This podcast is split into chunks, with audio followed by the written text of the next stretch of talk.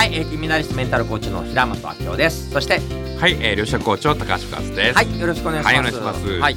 えー、なんか昔のビジネスと今のビジネスと変わったって話を聞いたんですけどそうも、なんですよね、はい。昔のビジネスって登山型。登山型。今のビジネスはサーフィン型。うん、どう違うかっていうと昔っていうのは、えー年功序列で経験がある人ほどよく知ってて、うん、えーで時間をかけて計画して、うん、ちょっとでも雨でリスクがあったら行かない。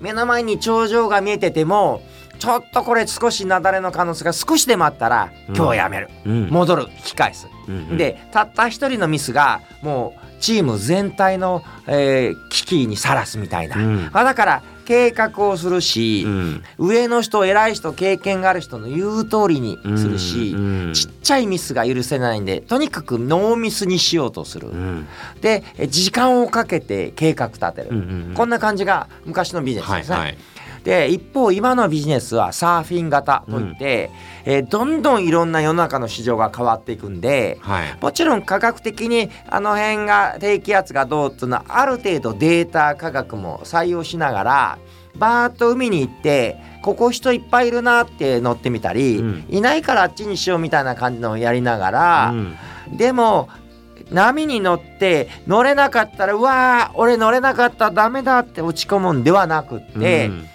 もう柳井さんじゃないけど9杯一緒？もう9個ぐらい波乗れなくても1個の波乗れてこれ乗れたと思ったら全力投入してバッと全車で行くみたいな、うん。なんか最初から確実に当てに行くんじゃなく、うん。まあ10回中1回当たりゃいいぐらいのうんペースでやっていく。あー。だからその昔は経験とかうん。知識とか思考とかルうん。ールとかが大事、うんあとは、えー序列とか、うん。上の言う通りとかねばならない、うんだからやっちゃダメだって言ったじゃん。お前それやるから、うん。もう滑落するんだよみたいにこう怒られちゃうんだけど、い。うん。今は感性の時代感受性、データと感性両方合わせながらあー感覚で乗りながらあダメだったら次みたいな、うんこういうビジネスの時代ですね。なるほど。うん確かにそうですね、昔はもうきっちりルールとか縛られてます、私もそうなんですけども、もうどちらか感覚でサーフィンでやってる感じなんですよね、はい。はい。はい。もう行き当たりばっちりみたいな 感じで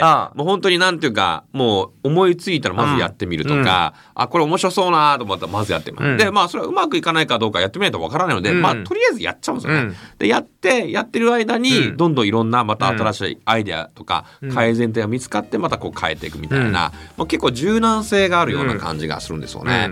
まあ確かにこれからの時代はうん。私もこの水のようにこう柔軟性のあるビジネスがうん。これから広がっていくんじゃないかなと思いますね。はい、うん。ということでぜひね、はい。感覚感性を磨いたそんなビジネス、はい。始めていただければと思います。はい、ありはい、ありがとうございます。がとうございました。